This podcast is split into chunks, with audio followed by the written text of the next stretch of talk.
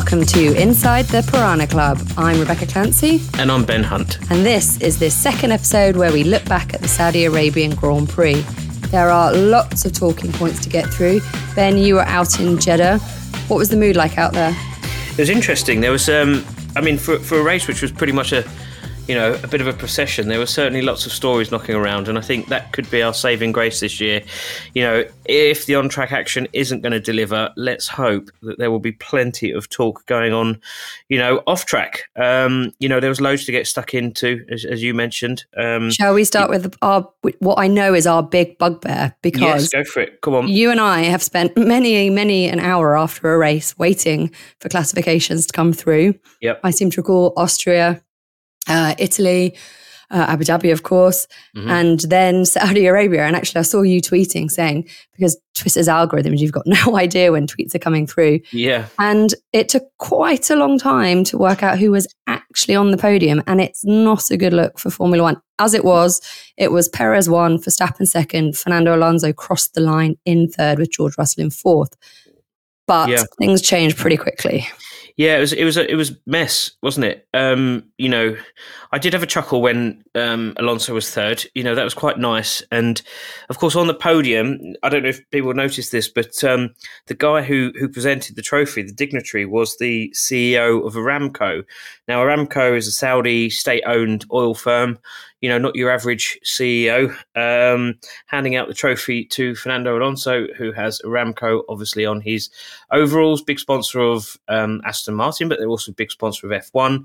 Um, and it was just embarrassing to th- think that all those photos would be be redundant. The whole, you know, ceremony was, you know, it, it was just fake because in theory, George Russell was was third. You know, moments after that presentation took place, and then then there was the reversal, and the way that it all played out was pretty embarrassing. You know, the emails that come through, I can't remember the time now, but it was around about two o'clock local time when we were finally presented with clarification that uh, Alonso was was third. Um, it's a total mess. Um, you know, we we do get information from the FIA, and they turn around and said, "Don't worry, all be sorted." There's a meeting on Thursday. We'll be making another amendment to the rule book.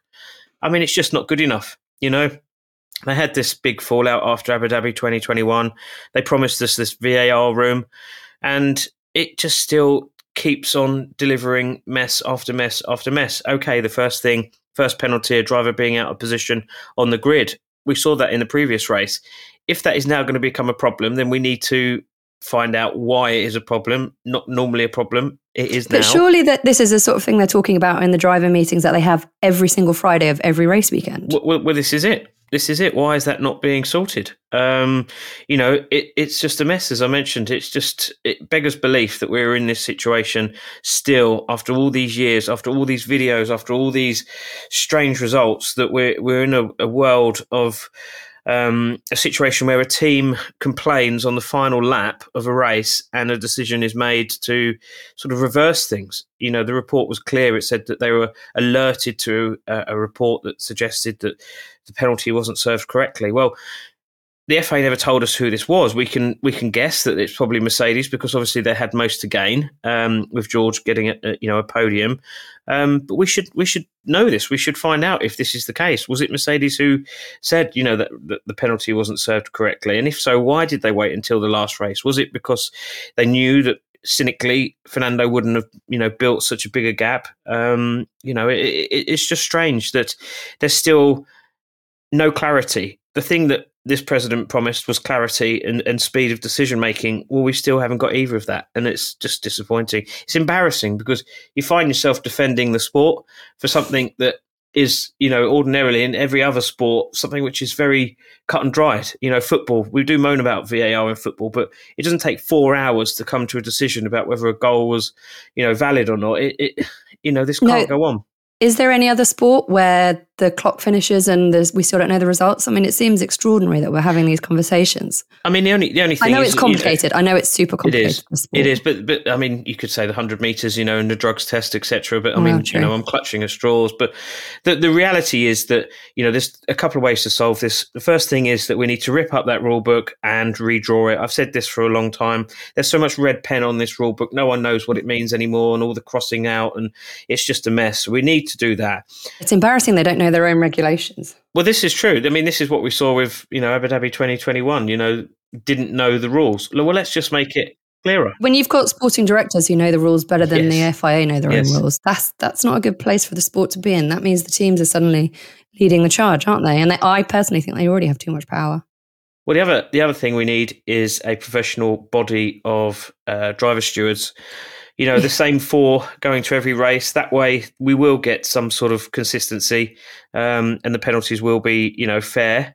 We hope. Um, and but this is another subject we've been talking about for years. Why is yeah. it not happening? Why is it? They, they come back with the same argument every time that it's too many races, it's 23 races, but teams manage to send people out to every single race. We're expected to go to every single race. Mm-hmm. Why can't these driver stewards do it? Well, this is it.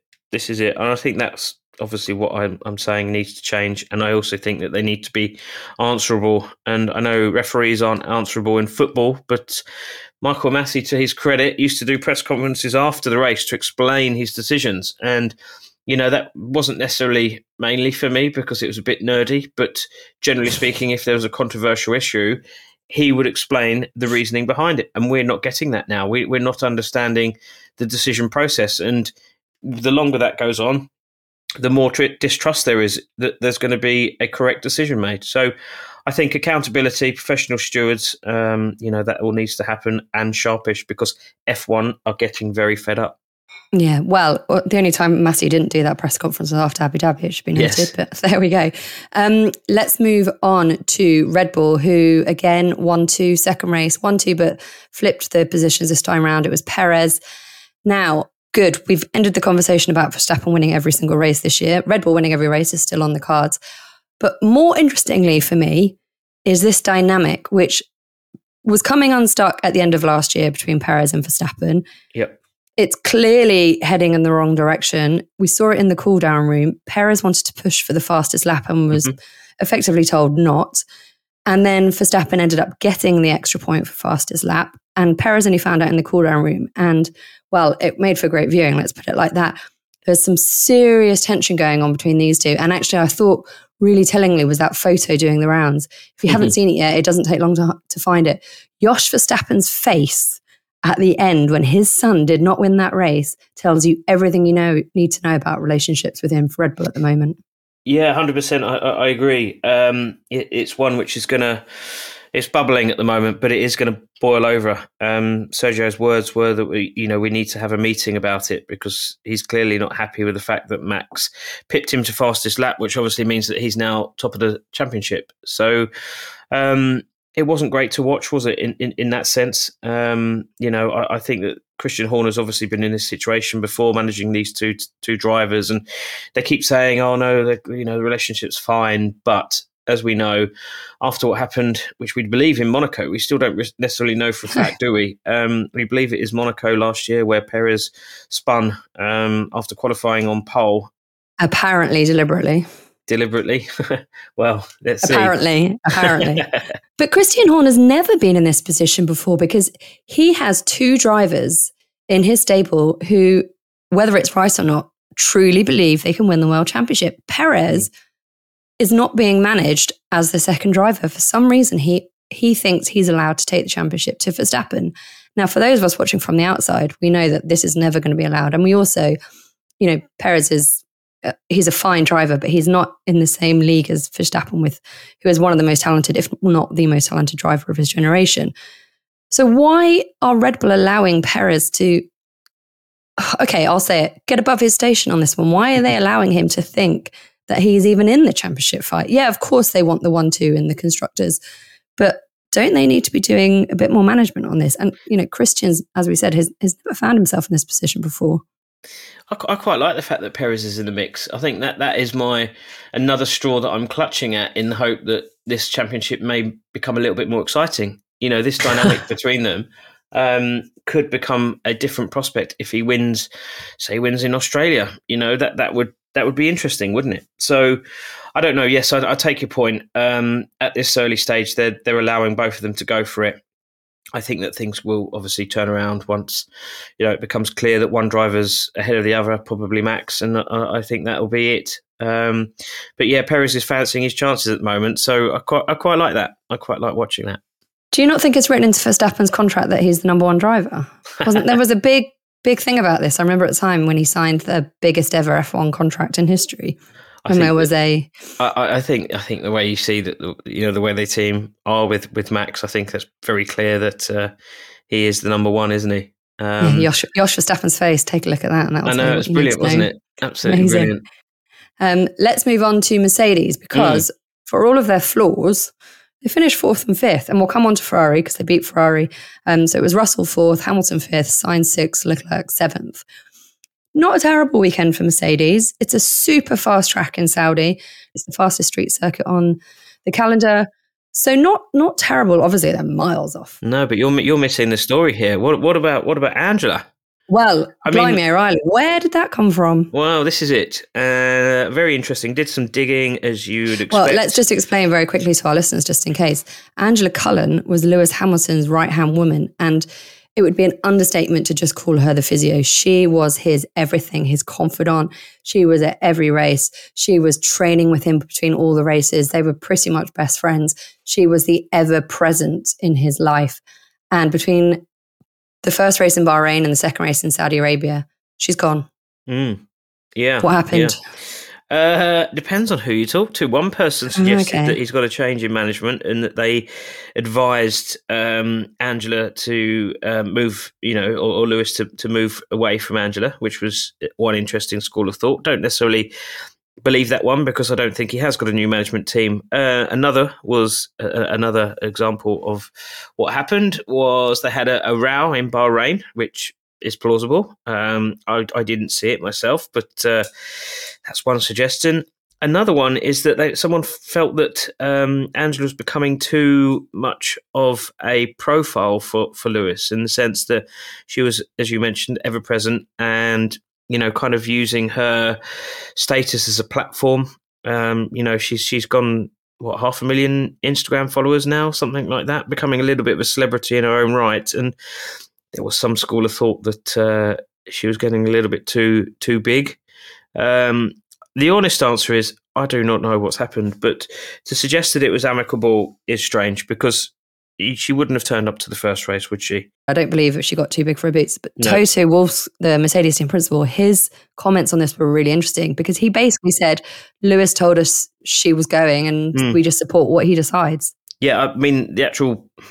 The, the, the weirdest thing was that I asked that question to Toto in the press conference, and he he stopped and he looked to Bradley Lord, who is head of communications in the corner, and he was looking as if to say, how do they know? How do they know that this has happened? And um, it was really strange. And, and, Bradley was like, no, no, it's out there. It's out there. So I believe that the team knew it was coming, but I don't know how much notice they had because um, it gave me the impression that he wasn't expecting that question. So um, it did play out on social media. Lewis later said that they were cool um, and that they had spoken and that they had uh, spoken on text. And Angela as well, I think she put on her Instagram that she was cheering cheering Lewis on. But it's a very strange scenario to have. Uh, I mean, it, normally these drivers stick with physios for a very long time, as, as, Lewis has done. You know, seven years with Angela, and it just seems strange to leave after the first race. Um, you know, maybe he felt that, you know, he said to her, look, we want to do eight world championships. I want you by my side. I want you to be there for eight. And he's driven that car and just turned around and said, well, it's not going to be this year. I'll go and do something else if I were you. Oh, she's got two young kids, it should be noted. Yeah. So yeah. maybe she just wanted to go and hang out. But I was just going to say on, um, with Angela's departure, Hamilton's inner circle within F1 is getting very small because a couple yeah. of years ago, he lost his other best friend, Marc Hynes, who was his business manager. And oh, you knew Marc Hynes, Ben. Yeah, Mark, well, Mark's, Mark's, Mark's in the paddock. That was a falling out. Oh, well, Mark's obviously back in the paddock now as yeah. well with uh, Guan Yu Zhou. And that at the time wasn't really even hiding the fact that they'd had a falling out. Mm. Um, And you just feel Lewis is in a circle getting smaller and smaller and smaller. And actually, the, over the weekend, the only person he was pictured with was Lloyd, his security guard. Lloyd, who's yeah. a very nice man, has his own kids, um, although they're grown up now. Um, but it just seems to be the two of them. I, th- I think it's sad. Like, you know, he's been in Formula One, what, second longest after Fernando. Um, and like, he's just lonely, isn't he?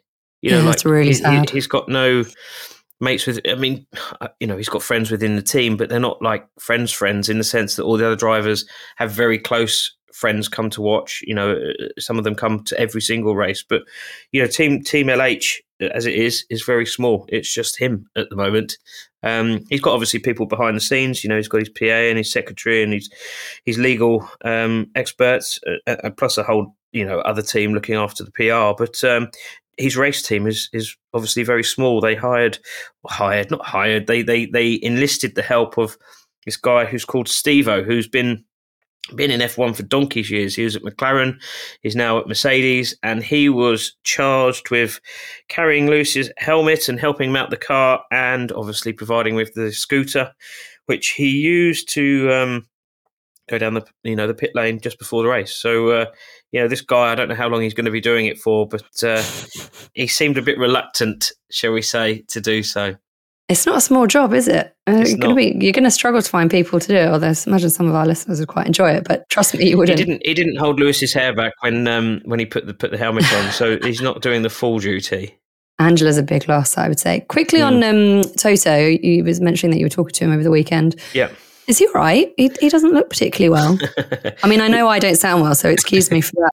But he, he didn't look very well. He's fine. I think he's under quite a bit of pressure there to, to sort it out, isn't he? Um, you know, it's it's funny. You know, when when Mercedes were winning and and it was all very easy and great. Um, you know, he was he was great value and you know relaxed and had obviously rightly so. But now I think the pressure really is on to to turn this around. And um, you know, I, I, can imagine that he's taking to heart the fact that the car's not quick enough. He wants Lewis to sign. You know, they keep telling me that, oh, he's going to do it. We're just changing the numbers. Well, if it's that if it's that easy, just just do the contract. Um, you know, let's get this done and dusted, and we can all move on. Have there been any rumblings about Mike Elliott's position? Because obviously t- he's the chief designer at Mercedes. Toto yeah. Wolff was saying that in five to six races, you're going to see a totally different car to what we have now. Although he did then say, you know, it's quite a um, not quite as he, try, he tried to read back on those comments basically, but but surely Mike Elliott is coming under a bit of pressure well, at the moment, isn't you he? remember last time we did this podcast, I mentioned Jane yeah. Paul, who left Red Bull and has gone yeah. to to Mercedes. Well, I understand she's looking into you know the team and how it operates, so I can only imagine that that fresh level of eyes is adding scrutiny onto the team. Um, she will be looking at everything, and that is probably not a good thing for those guys that have you know designed this car. So, you know, I believe that they're all under pressure. They all keep saying they want to turn it around, but the fact is they persisted with this design and it's not good enough. And the reality is, I know that they come home. What you know, as you mentioned, uh, on paper, probably what third quickest car. I still think they're behind Ferrari in terms of pace. So they've definitely got a lot of work to do. And until it's sorted out, they're all under pressure. Oh, lovely little segue there, Ben, into Ferrari. Yeah. Um, mm-hmm. Not a good weekend for them, I would no. argue. Um, as I've already mentioned, Carlos Sainz was sixth, Charles Leclerc seventh. Uh, Charles Leclerc taking a 10 place grid penalty for a new electronics unit. Then he had a new, uh, both cars had new power units, but within the um, what's allowed within the regulations. So no penalties on that front. Had they turned the engines down, is there some concern about these engines? What was going on? Yeah, possibly. I think I think the, the biggest concern is the fact that they've got reliability reliability issues, um, if I can say it, and obviously operationally again, you know, strategic wise, you know, big mistakes. I think that Fred Vasseur came in and we thought, oh, that'll be all right. He'll sort those two fallible, you know, parts of the team out, but he hasn't. I mean, he hasn't been there very long, but it's quite evident that that's where the problem is. So I think that Ferrari need to get on top of this quickly, and uh, uh that's obviously been their big problem over the last couple of years, not reacting quick enough. He needs to really sort that out because before you know it, Red Bull will be pulling clear, and obviously we need Ferrari in that mix to keep things interesting for all of us. Well, Carlos, I said mentioned this in the first podcast that a big job for Fred Vasseur isn't just going to be sourcing out the technical and reliability; it's keeping the drivers motivated. And Carlos Sainz on Sunday night sounded pretty despondent mm. about the whole thing, saying it's difficult to take any positives from their weekend. Yeah. He looks like his head has dropped. He's not a happy bunny. It, I mean, it's not great, is it? No, no, no. Morale's a big thing at the moment, and um, I know we'll come on to McLaren in a bit, but um, you know you've got to keep that morale up. And if they're not believing in that car um, or the fact that the team can sort out the problems, then it does become a real issue. But I do think that the reason why they are so fed up is because they're they're watching Max absolutely, Max and Checo just absolutely crush it. And I think that must be so demoralizing to see week after week um, at the moment. And I think that that's the problem everyone's facing. You know what, to put it into context, Ferrari are currently fourth in the Constructors' Championship, nine points behind Aston Martin, who don't look like a one one trick pony, one race pony, I should say, with um, two podiums now, as mm. we hmm. discussed earlier. So they're doing pretty well. But you've mentioned the McLaren at the other end of yeah. the grid. Um, now, as uh, Fleet Street, British Fleet Street, uh, in case you're um, uh, listening from outside the UK, so the UK newspapers, we have a sit down with Lando Norris every Thursday of every race. Uh, we've had it for a very long time. We've known him since before his F1 career. Um, sometimes there's not much to talk about, and we talk about uh, his golf, which he is obsessed with, um, and sometimes we uh, talk racing. Now, there's a lot to talk about racing with him at the moment. So, mm. Ben, what was he like on Thursday? Well, I, might, I might need to update the book, mightn't I? I well, yeah. Oh. And here, you plug in. Go on. Yeah, because I've, I've done a book uh, on Lando, which is out in uh, August, and it's available to pre-order on Amazon.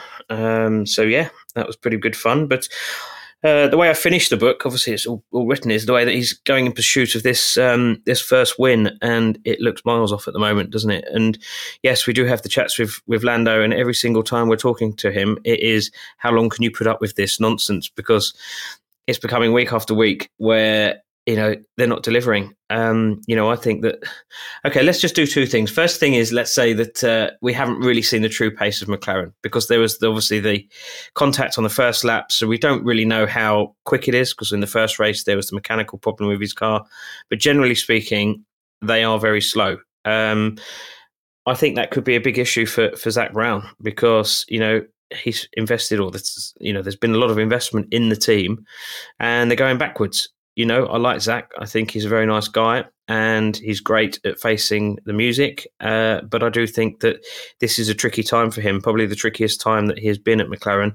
Um, it was great watching him turn it around and Andreas Seidl and uh, everything moving in the right direction. But, you know, last year and this year, they seem to be going backwards, which is a big concern. They've put a lot of faith in Oscar Piastri, and we still don't know how quick he is. We, we you know, we believe he's good, but we just haven't seen it yet you know, as as I mentioned. So, um, you know, I, I, hope that it works out for them. But um, at the moment, it's looking pretty bleak, and I can only yeah. imagine that that has a, a knock on effect in terms of in confidence. I just don't think that there's anyone in that team at the moment that has the drive or the passion to, to lead it forward. You know, I think that that's what's missing in that team. Well, to put it into context, Oscar Piastri finished 15th and Lando Norris was 17th, not something, not positions mm. either of them want to be in.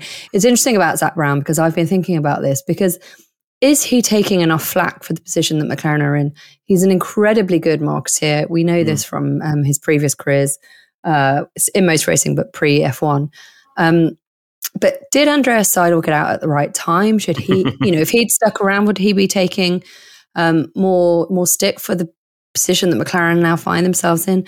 Has what has Zak Brown got so wrong on this front? Is yeah. there a case of too many cooks and so no one was really accountable to anyone or you know, there just seems to be a bit of confusion in that team. Yeah, there does, and I think that there's a weakness as well in the in the design. Um, you know, James Key went there and was, was responsible for designing the last couple of cars, and I just don't think that he's got it right. I think, um, you know, we were talking the other day about the first people to be sacked from um, their respective roles, and Mike Elliott's name came up, but I think the favourite was um, James Key, which is a bit harsh on the bloke, but um, you know, we just think that he's probably not delivering. Um, you know, he's not designing a car which is obviously capable of fighting for, for decent points. And ultimately, um, you know, that's where McLaren are. They need to sort that out. Um, everything else looks good. You know, driver program. Um, you know, there's plenty of money coming in in the form of sponsors. You know, the MTC is. You know, there's done a renegotiation deal on that, so that all is all in a healthy position. It's just the car itself is just not capable to fight for for solid points, which is a shame.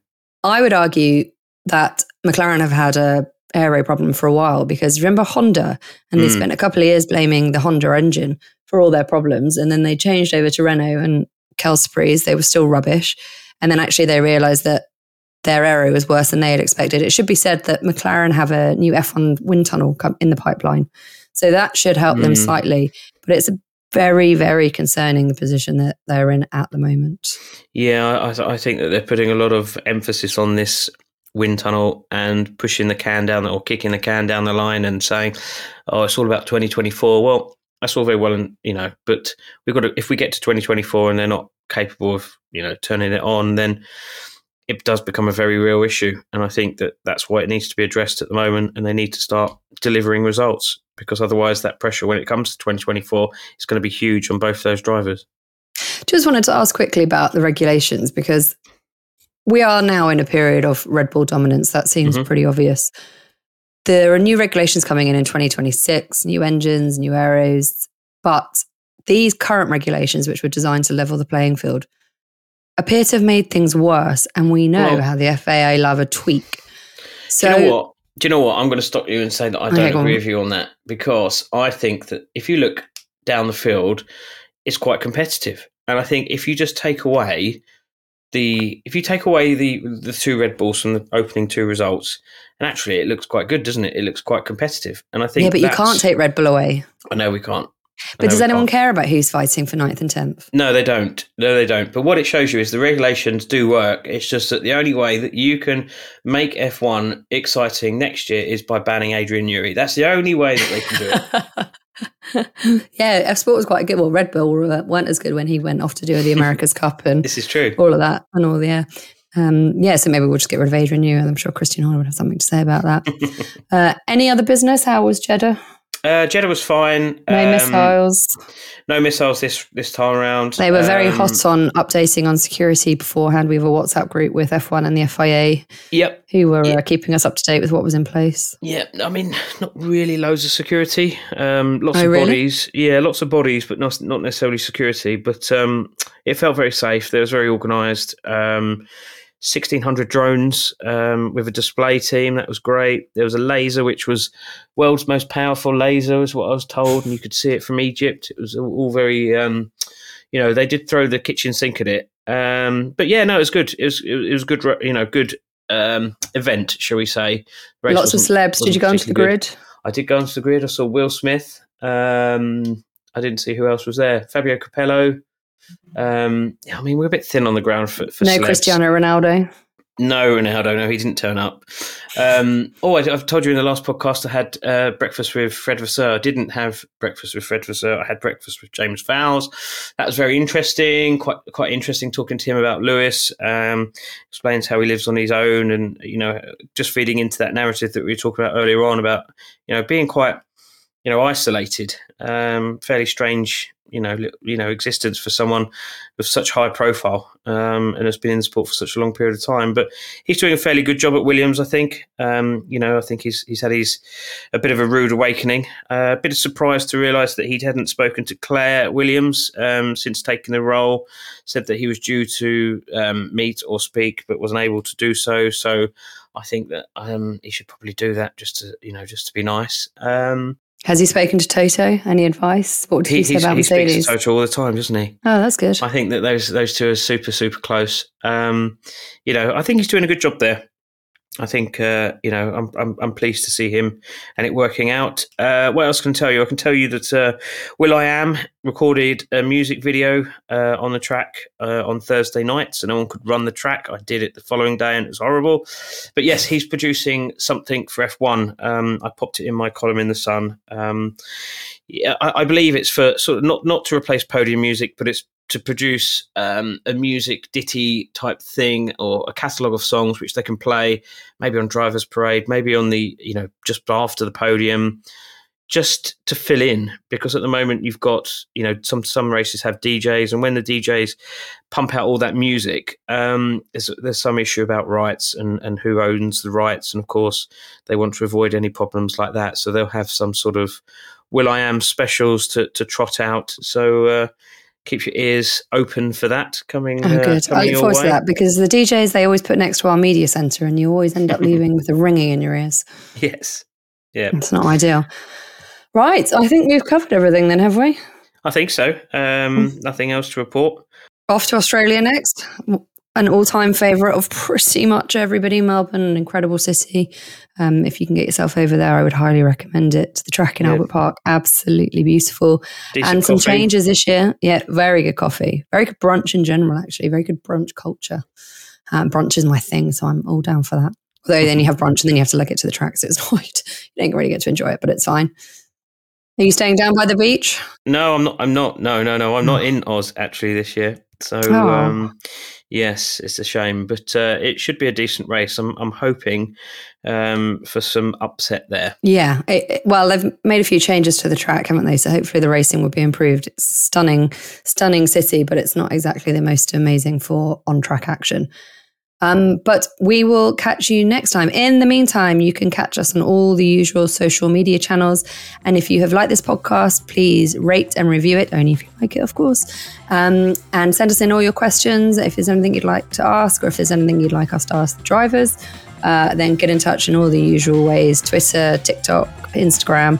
Um, and we will catch you next time. Thank you very much for listening. Thank you.